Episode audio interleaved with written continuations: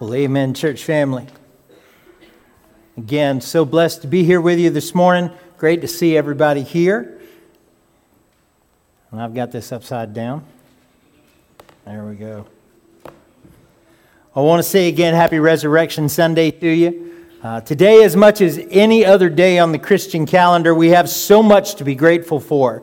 Today, as we look back and we remember, Uh, it's also a day that we are reminded of the hope that we presently have in Jesus Christ in these uncertain days, in this uncertain future that we have. And over the next few weeks, as we continue in this series called Sunday's Coming, we're going to look at the abundant life that we can have here on earth through a relationship with Jesus Christ. And then we're going to wrap up the series in two weeks by looking at the promises that we have of heaven. But today, on Resurrection Day, I want to look at the empty tomb. I want us to look at the empty tomb today. You know, I read about a group of four-year-olds that were asked by their Sunday school teacher, does anybody know what today is? And one little girl raised her hand. She said, yeah, today is Palm Sunday. And the teacher said, that's great. Now, can anybody tell me what next week is? Same little girl raised her hand. And she said, yes, next Sunday is Easter Sunday. And the teacher said, that's great. Now, can anybody tell me what makes what makes, uh, what makes next Sunday Easter? And same little girl raised her hand uh, again, and she said, yeah, next Sunday is Easter because Jesus rose from the grave. And before the teacher could say anything, the little girl piped up again and said, but if he sees his shadow, he has to go back inside for six more weeks. Well, let me go on the record as saying that Jesus got up from the grave and he's not going back. Amen? He rose again. He's seated at the right hand of the Father as the King of Kings and Lord of Lords. And today, we don't worship a body that is contained within a tomb or a shrine. Today, we worship the one that rose again, and today we celebrate a living Savior. As I mentioned uh, Friday night, I have been to Jerusalem. I was there eleven years ago, and unless anything has changed, and I know it hasn't because I have a friend of mine who went just a few months ago. I have been to the Garden Tomb. I've walked inside the door. I've looked where the body lay, and he's not there anymore. He is not there anymore. But in, just outside those old city walls of Jerusalem, you find that garden tomb.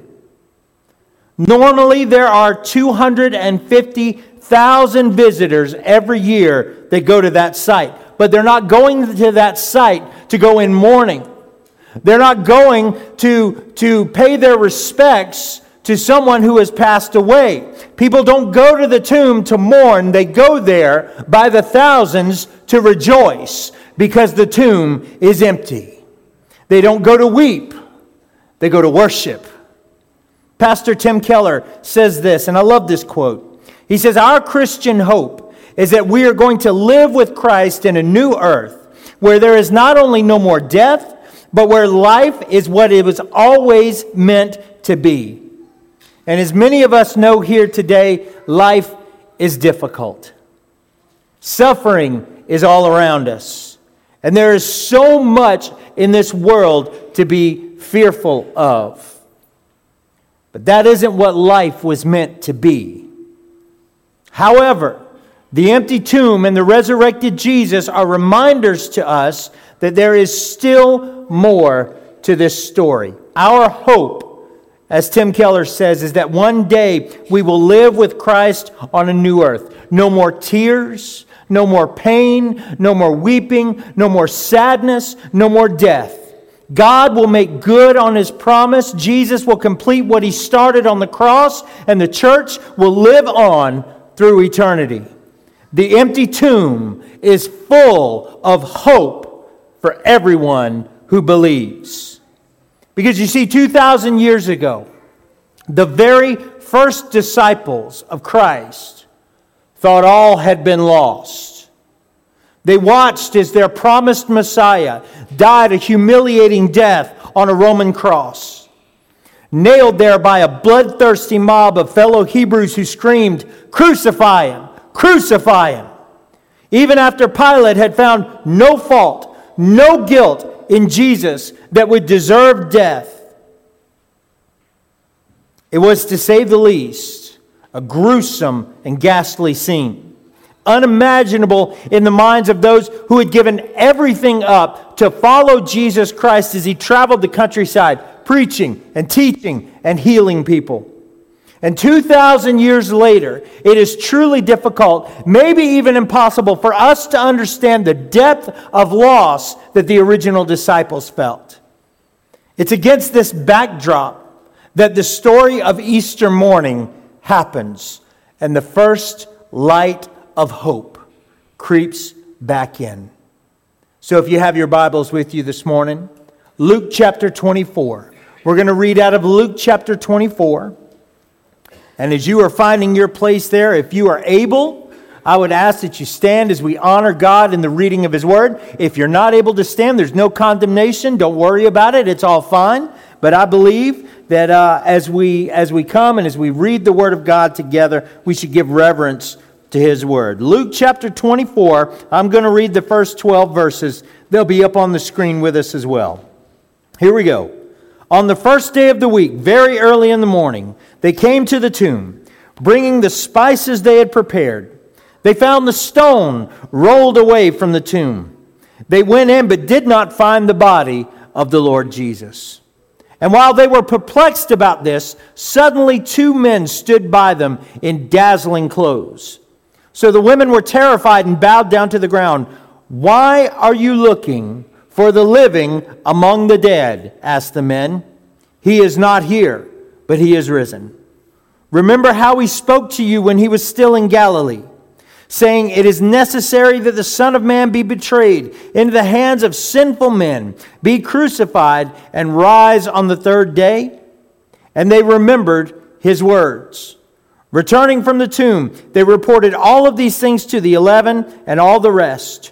And Mary Magdalene, Joanna, Mary the mother of James, and the other women with them were telling the apostles these things. But these words seemed like nonsense to them, and they did not believe the women. And Peter, however, got up and ran to the tomb. And when he, stu- uh, when he stooped to look in, he saw only linen cloths. So he went away amazed at what had happened." Father God, we thank you for your word this morning, and I ask that you would that you would hide me behind your cross today. Let every word that I speak come directly from the throne room of God, and let us hear your amazing story with new eyes, with fresh eyes and fresh ears this morning of your resurrection and the sacrifice that you made for us. And we praise you in all of these things. In Jesus' name, amen. Amen. You may be seated. Thank you very much. Now take a moment, if you will, and imagine with me the astonishment of these women who went to the tomb that morning. The last thing they saw of Jesus was his lifeless body laying in the tomb. In fact, if you step back just a couple of verses and go to Luke chapter twenty-three at the very end, in verses fifty-five and fifty-six, it says this. It says, "The women who had come with him from Galilee followed along and observed the tomb and how his body was placed. Then they returned and prepared spices and perfumes, and they rested on the Sabbath according to the commandment." You see, after resting on the Sabbath, which is what we call a Saturday, in Jewish tradition, it must have been the saddest, most miserable day of rest that they'd ever observed. They returned to the tomb with spices and the ointment that they prepared for their lifeless Savior on Sunday morning. But to their surprise, Jesus wasn't there. Instead, they were met by two men in clothes like lightning who said, in verses five and six again, "Why are you looking for the living among the dead? He is not here, but he is risen. Remember how he spoke to you while he was still in Galilee." Now, we're all from Berkeley County, most of us, right? Let me translate that for you. He ain't around here no more. He's gone. He done told y'all a long time ago he was going to be gone, but y'all didn't listen. But when we look back at that scene in Galilee in Luke chapter nine, verses twenty-one and twenty-two, this is what the Lord Jesus told them. But he strictly warned them and instructed them to tell this to no one, saying, it is necessary that the Son of Man suffer many things and be rejected by the elders, by the chief priests and the scribes, and be killed and be raised again on the third day. You see, Jesus had already told them everything that was going to happen. And yet it was only in looking back and remembering that they could begin to understand the significance of the empty tomb that was right in front of them. In retrospect, as they looked back, the truth of the resurrection became clear to them. And you see, Easter Sunday is our annual reminder. Jesus is indeed live, alive, and well. And as we return again and again and again, year after year, back to the empty tomb, we remember Christ rose on the third day just like he said he would. The empty tomb is full of hope for everyone who believes. And it is also in retrospect that the truth is made clear. So just like Peter on Easter morning, we go running back to the tomb to look at it fresh and the non-existent contents therein. It's empty. He's risen just like he said. And it's also that as we look back, we are reminded of the implications of the empty tomb. As the Apostle Paul said so perfectly in First Corinthians chapter fifteen, verses fourteen through eighteen, says this. He says, and if Christ has not been raised, then our proclamation is in vain, and so is your faith. Moreover, we are found to be false witnesses about God, because we have testified wrongly about God that he raised up Christ, whom he did not raise up, if in fact the dead are not raised. For if the dead are not raised, not even Christ has been raised. And if Christ has not been raised, then your faith is worthless. You are still in your sins. Those then who have fallen asleep in Christ have also perished. What Paul is trying to say here, that listen, the, the resurrection is the linchpin of the Christian faith. Because if Jesus could not defeat death, then how in the world could he defeat the death that we face through our sin? Because the Bible tells us that the wages of sin is death. And if Jesus Christ could not be resurrected from that tomb on that Easter morning, then our faith has no meaning. But here's the glorious truth, church family. He did. And it does. And I can look back at my life because of what Jesus Christ has done in my life. Took this old alcoholic, took this man who had nothing to live for, was ready to die, and he's given me new life. New life. I'm not where I ought to be, but praise Jesus, I'm not who I used to be. It's no exaggeration that the resurrection of Christ, the evidence of the empty tomb, they are all, again, the linchpins of our faith. So with that in mind, if you wanted to debunk Christianity and completely dismantle the faith, all you'd have to do is prove that Jesus stayed dead. That's all you'd have to do. Just prove that Jesus stayed dead. Come up with a body. But for some reason, over the last two thousand years, nobody has found the body of Jesus Christ, because he's not here. Right now, the Bible tells us he sits at the right hand of God the Father in heaven and intercedes for us. Do you know what that means? He prays for us. He prays for us. You see, when we receive Christ, when we have surrendered our lives to him, God no longer looks down from heaven and looks. He does not see Tony. He does not see Butch and Lisa. He does not see Miss Debbie. He does not see Bill. He does not see Hal. You know what he sees? He sees the blood of Jesus Christ. He sees his Son. And because of that fact, Jesus is sitting right beside his Father. And as we pray, and as we petition God for the things that go on in our lives and the things that we see and the things that we hold up, Jesus is sitting right beside God. Say, do you see him? He's one of mine. He's got the blood. This is what he's saying. This is what he's asking. This morning, I want to take just a few moments, as I said before, and I want to draw your attention to three different groups of people that were around the tomb that morning. First of all, I want you to see the ones that were grieved by his death. There were many that were devastated by the crucifixion and death of the Lord Jesus. There were many with broken hearts on that Friday. And you can only begin to understand the despair that filled those who had walked with the Lord, followed Him, knew Him, loved Him. And the cries of so many people could be heard that Easter morning throughout Jerusalem.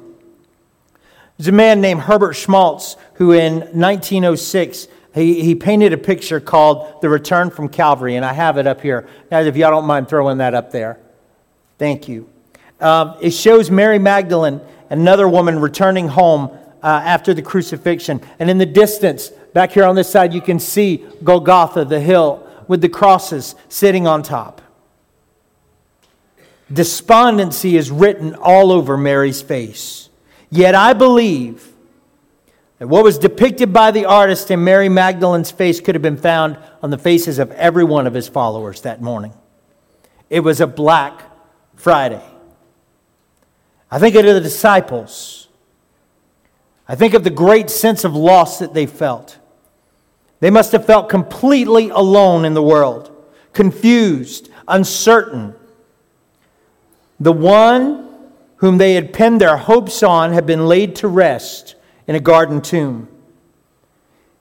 One who had made the deaf to hear, the blind to see, the lame to walk, the dead to rise, had been snuffed out by the combined power of the religious leaders and the Roman might. And he lay dead in the tomb. Can you imagine how crushed their hearts must have been? Can you imagine how futile everything must have seemed to them on that Friday? Oh, but disciples, it's only Friday. Sunday's coming. I think not only of the disciples, but the women that were around that cross. There was not only Mary Magdalene, the one whom Jesus had cast out seven demons and had saved from a life of prostitution. There was also Mary, the mother of Jesus. And as she stood at the foot of the cross and watched Jesus hang in agony, maybe she thought back to the night when she gave birth to her firstborn. Maybe memories of his childhood flashed through her mind. Can you imagine what she would have felt as she stood there looking upon the bloody and mangled body of her son? Mary, it's Friday, but Sunday's coming. There were the other faithful women who were there who had followed Jesus. They had watched their master die in excruciating crucifixion. And in love, these women had sought to properly prepare the body for burial. But they were denied that opportunity. I can imagine the pain in their heart as they made their way back to their homes on that Friday evening. It's Friday, but Sunday's coming. This is a theme. Y'all are going to catch on in just a minute, I promise. I want you to look at the second group of people who were there that morning. The ones who were glad for his death. The ones who were glad for his death. Not everyone was sad that Jesus had died. There were several groups that were happy. While some were mourning, there were those who were celebrating the death of Jesus Christ. I think of those chief priests, the Pharisees, the Sadducees. They had been trying to trip him up. They had been lying in waiting, just looking for the right opportunity to get rid of Jesus Christ. You see, he had been a thorn in their side for quite a long time. And the faster they could get rid of him, the better off they'd be, the, the faster things would go back to normal. Their way of life, their normal. Then the opportunity came. One of Jesus' own followers, Judas Iscariot, came to the chief priest and said, "What will you give me? And I'll deliver him to you." And that was the opportunity they'd been waiting for. An agreement was reached for thirty pieces of silver. Things kicked into high gear from that point. He was betrayed by Judas in the garden, arrested by the religious leaders. He was taken to the high priest's palace. He was run through an illegal trial that happened in the middle of the night, condemned on the testimony of false witnesses. They cried for his death. They spit in his face. Some hit him with their fists, while others slapped him with the palms of their hands, and they mocked him, saying, "Hey, you're Jesus, you're the Christ, prophesy. Who hit you?" They made fun of our Savior. And finally, Pilate issued the death sentence. And like a celebrating courtroom after the verdict is given, I can imagine the religious leaders began shaking each other's hands, slapping each other on the back, and celebrating the verdict. He was now going to be out of their hair forever. Both the religious leaders of Israel and the political leaders of Rome could now breathe a sigh of relief. But fellas, you can gloat all you want to, but it's Friday, and Sunday's coming. You can celebrate your perceived victory all you want, but it's Friday, and Sunday's coming. Pilate, you can wash your hands as a gesture to declare your innocence, but it's Friday, and Sunday's coming. To the soldiers that scourged him, that beat him, that nailed him to a cross, you can celebrate your evil, but it's Friday, and Sunday's coming. I want to draw your attention to one more. Not only the ones grieving over his death and the ones glad for his death, but the one that was gloating over his death. We don't hear him speak. We don't see him present in everything that happened. But you can be sure that Satan was behind everything that was going on. He was the energy behind the mob shouting to crucify him. He was the one who stirred up the religious crowd and planted the thoughts to have him removed. He was the one who filled Judas's mind with thoughts of betrayal. He was the one that whispered the lies in the ears of the false witnesses. And although we don't see him, we don't hear him, you can be certain that he was celebrating his victory as well. From the time that it was announced that Jesus was to be born of a virgin, he began a campaign to have him exterminated. He was behind the death of all of the innocent firstborns that were slaughtered by Herod. It was Satan that had whispered in the, ears, in the ears of Herod, "You have to get rid of that child who was born to be king of the Jews." In the wilderness, he did everything himself, everything in his power to get the Lord Jesus Christ to discredit and to disqualify himself.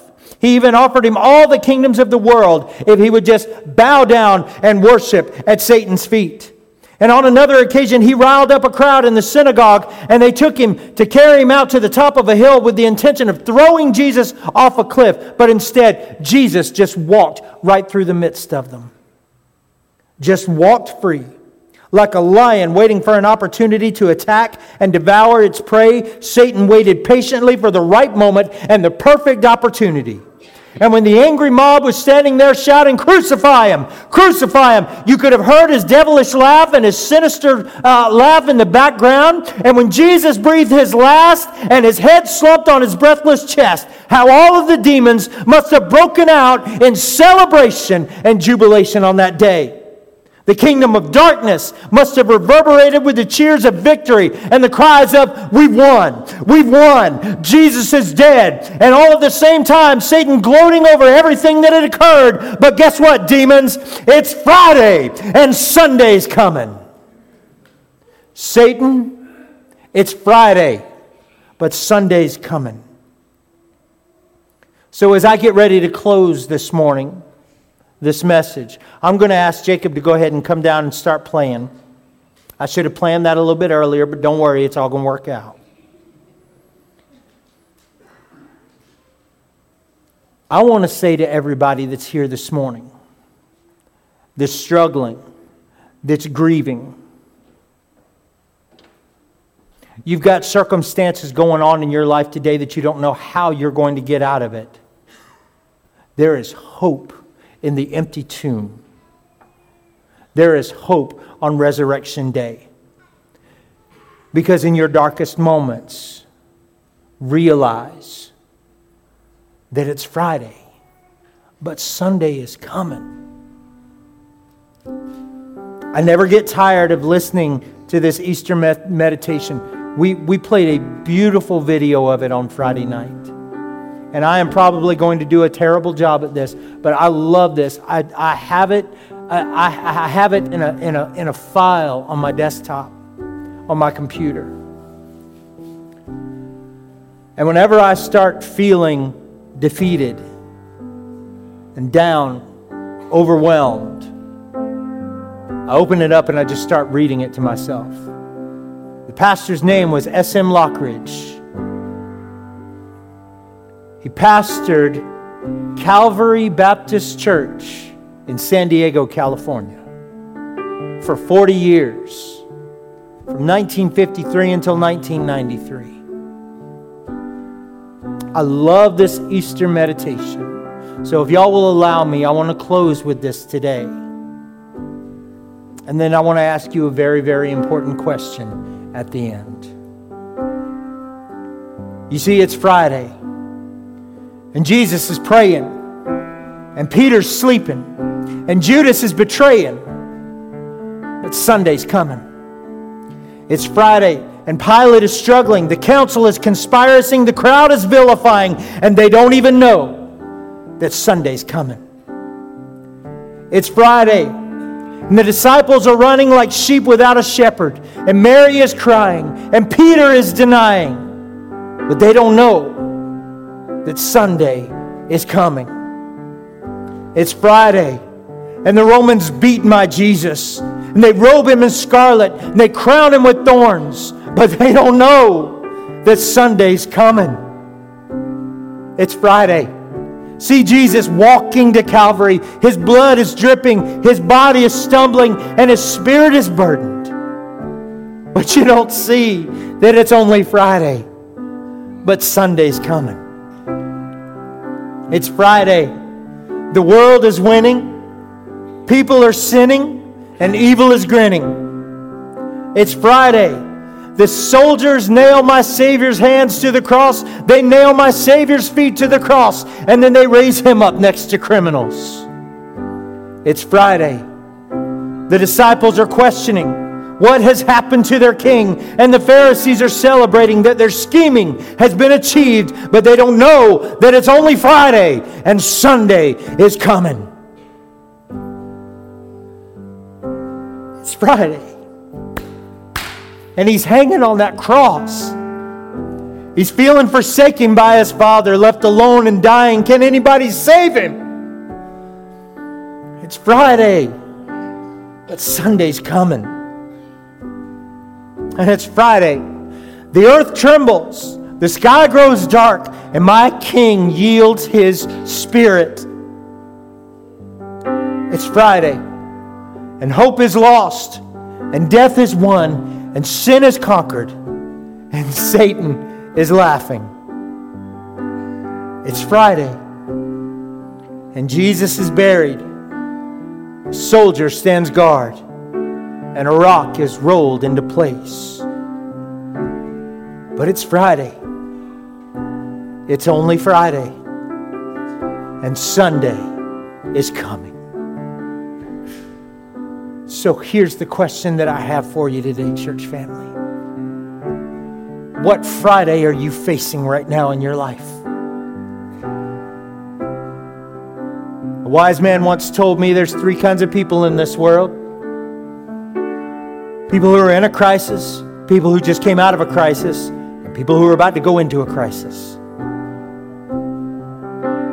What is your Friday you're dealing with today? What is that thing that is holding you back? What is that thing in your life that you just can't seem to get over? That you're staring at a mountain that you feel is impossible to be moved. That you just can't seem to get around. And I'm telling you, it could be anything. Is it financial? Is it a relationship? Is it something in your life that holds you back from what you know God could let you be?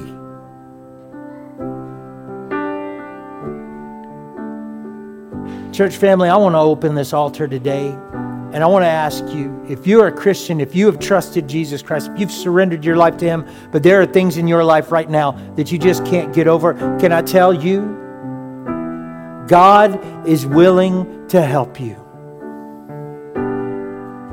We get this idea sometimes, church family, that that God's in all of the good stuff, but we've got to struggle on our own through the bad stuff.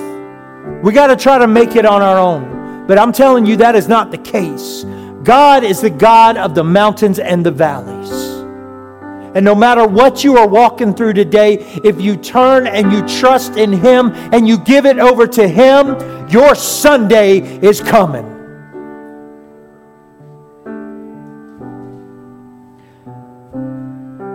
But here's the thing about the peace that we can have in Christ Jesus. It does not come automatically. You see, because we have a problem with sin. And I can prove it to you. You can say, oh, I'm a good person. I'm a good person. How many of you have little kids who have ever gotten in trouble? Right? Two, three, four years old, something like that. They got in trouble. And you ask them, what did you just do? And they look at you and do what? Nothing. Now, moms, dads, let me ask you a question. Did you teach that little child to lie like that? Did you pull him aside one day and say, hey, Billy, let me tell you, you're going to get in trouble one day. And when you do, here's what you do. You lie your little face off. I don't think there's a parent within the sound of my voice that would ever sit down and have that conversation with their child. And if you did, the altar is open. Come on down. I want to have a conversation with you. But listen to me. We have an internal sin nature. We are always looking out for ourselves.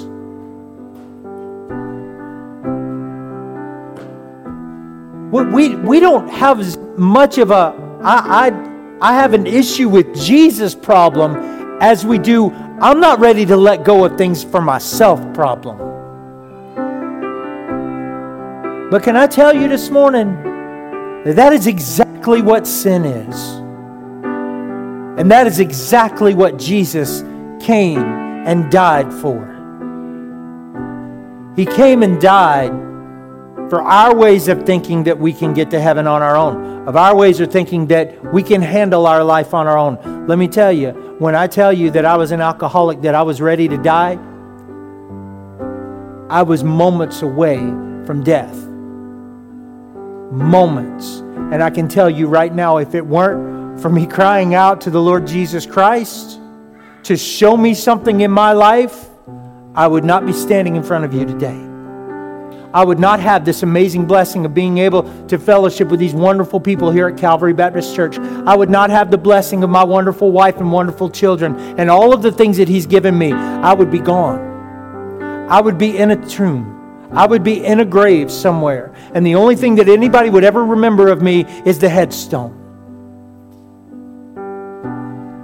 But it's because of the saving power of Jesus, because I surrendered my life to Him, that He has given me so much. And if you think you got it good now, can I tell you, you ain't got a hope of figuring out what He's got for you. Because I'm telling you, it is greater than anything you can ever imagine. Can, can I, can I just tell you, you, you want to know what a blessing is? You want to know what a blessing is? I'm looking at a blessing right there. That little baby sitting in grandmama's lap right there, just rocking back and forth. Can I tell you, it's small things in life that are such a blessing that the Lord Jesus gives us. I wasn't going to have that. Do you hear me? And yet I've sat in that same position and rocked my own three children. And I'm hoping that one day they wise up and give me some grandchildren. But listen to me, church family. You may think you have it good. You may think I'm doing just fine on my own, but I'm telling you right now, Jesus said, I am the way, the truth, and the life, and no one comes to the Father but by me. Because you see, he, give us, he gives us a promise of heaven, not just here on earth, not just those blessings that we get, but eternal life in the presence of our Lord and Savior, Jesus Christ. Well, Tony, what's the alternative?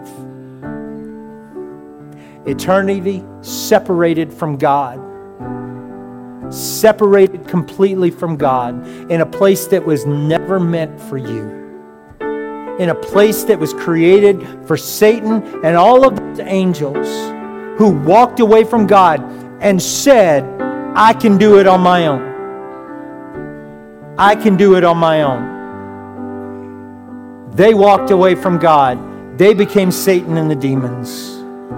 And that is what hell is reserved for. But the problem is, is that our sin turns us away. Our sin turns us away from God, just like Satan and the demons did. So church family, I want to tell you, hey, they'll catch him in a minute right here. No worries. Listen to me. The most important choice that you will ever make is to trust Jesus Christ with your life. Surrender to Him. That does not mean that all of the Fridays in your life are going to go away, because they don't. But I'm here to tell you that in every one of those Fridays that you go through, you can have hope that Sunday's coming. Sunday is coming. We have hope because of the resurrection of Jesus Christ. And so I'm going to pray this morning. And I'm going to ask that if you, have, you, you, you wish to take the opportunity to surrender your life to Jesus Christ, believe that He died on the cross for your sins, and believe that God raised Him from the dead on the third day. If you want to trust that this morning, if you want to believe that this morning, I'm going to be right down here as we pray. And you can just come. You can pray at the altar. You can come and pray with me. I'll be right here with you.